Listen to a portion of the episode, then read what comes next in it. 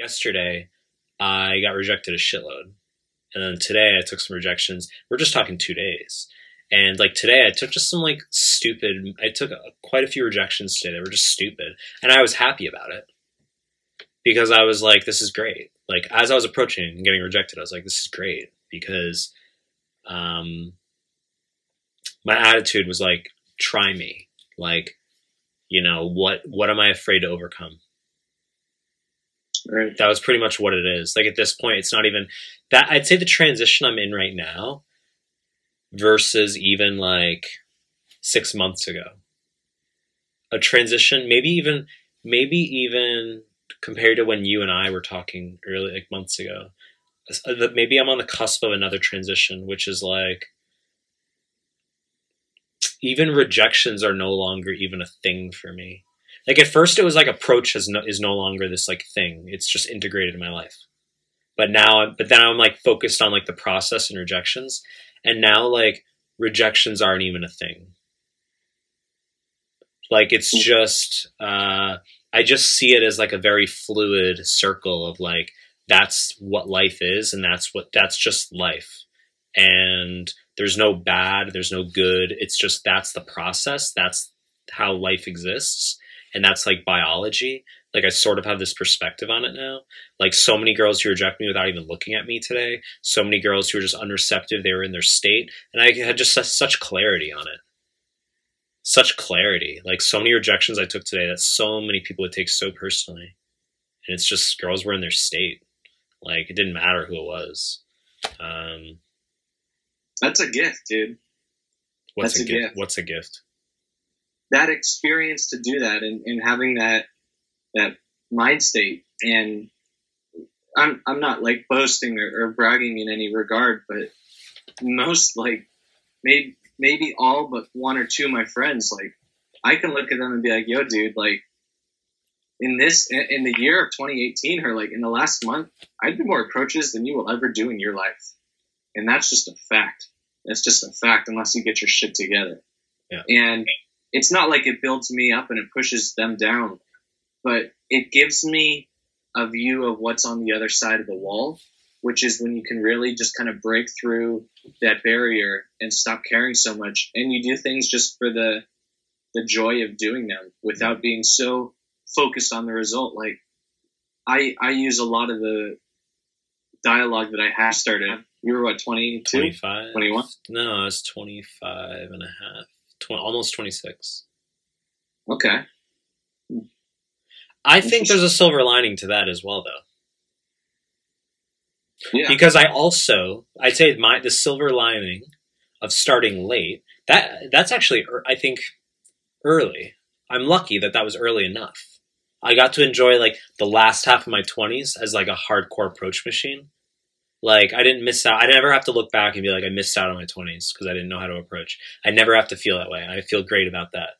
But I'd say the silver lining of like being much more timid during my actually I, so many so many layers of discussion but like i've always had that confident core right i've always had that but i think on the surface i lacked self-esteem so in turn my shell uh, was n- less confident but i think the silver lining of being that way until like through the f- through the first half of my 20s is that I have more to relate to.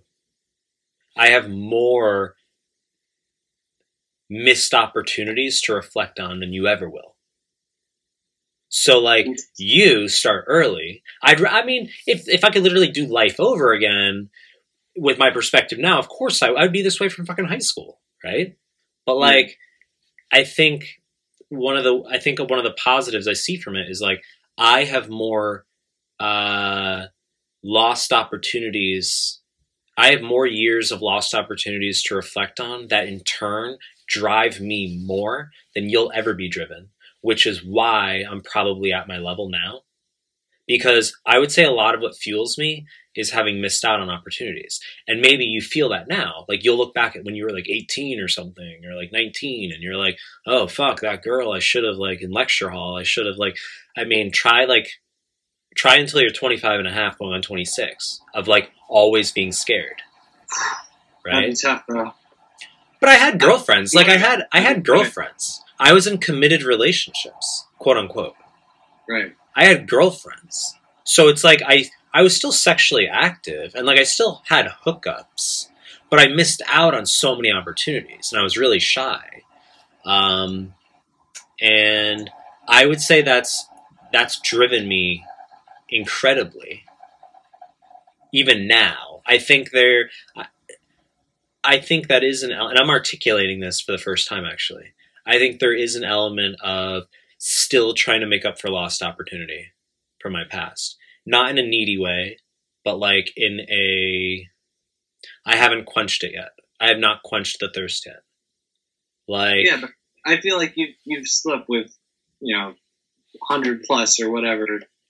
At, at this point, is it all is it kind of balanced out? well that's just it it's not about number right Okay. It's not about that. Like I think um it's more like just having that pellucid awareness of opportunities now. And just Yeah. like not having had a clue before.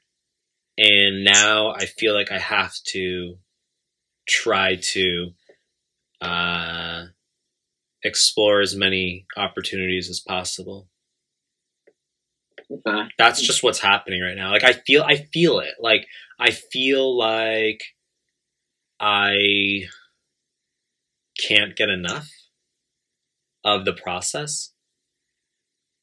I can't. Like i feel like i can't like i'll literally approach for like two and a half hours in a day or something walk around like 10 kilometers.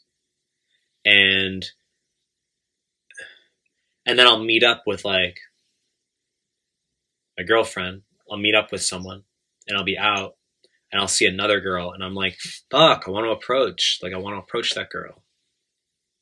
Right? And I still get that feeling and it's like, I don't like that. Um, and I tell her that. I tell her that. I'm just like, if I weren't with you right now, I'd approach her like right now. Like, I, I, I over communicate these things.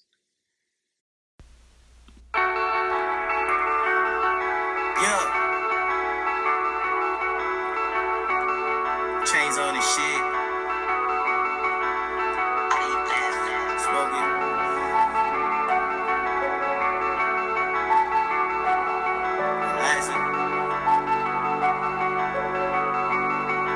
Hey. Niggas getting body, can't even trust my neighbor. If you really you know that I'm the savior. I can't even love you, bitch, you a fucking traitor. Misha gave me diamonds, I'm colder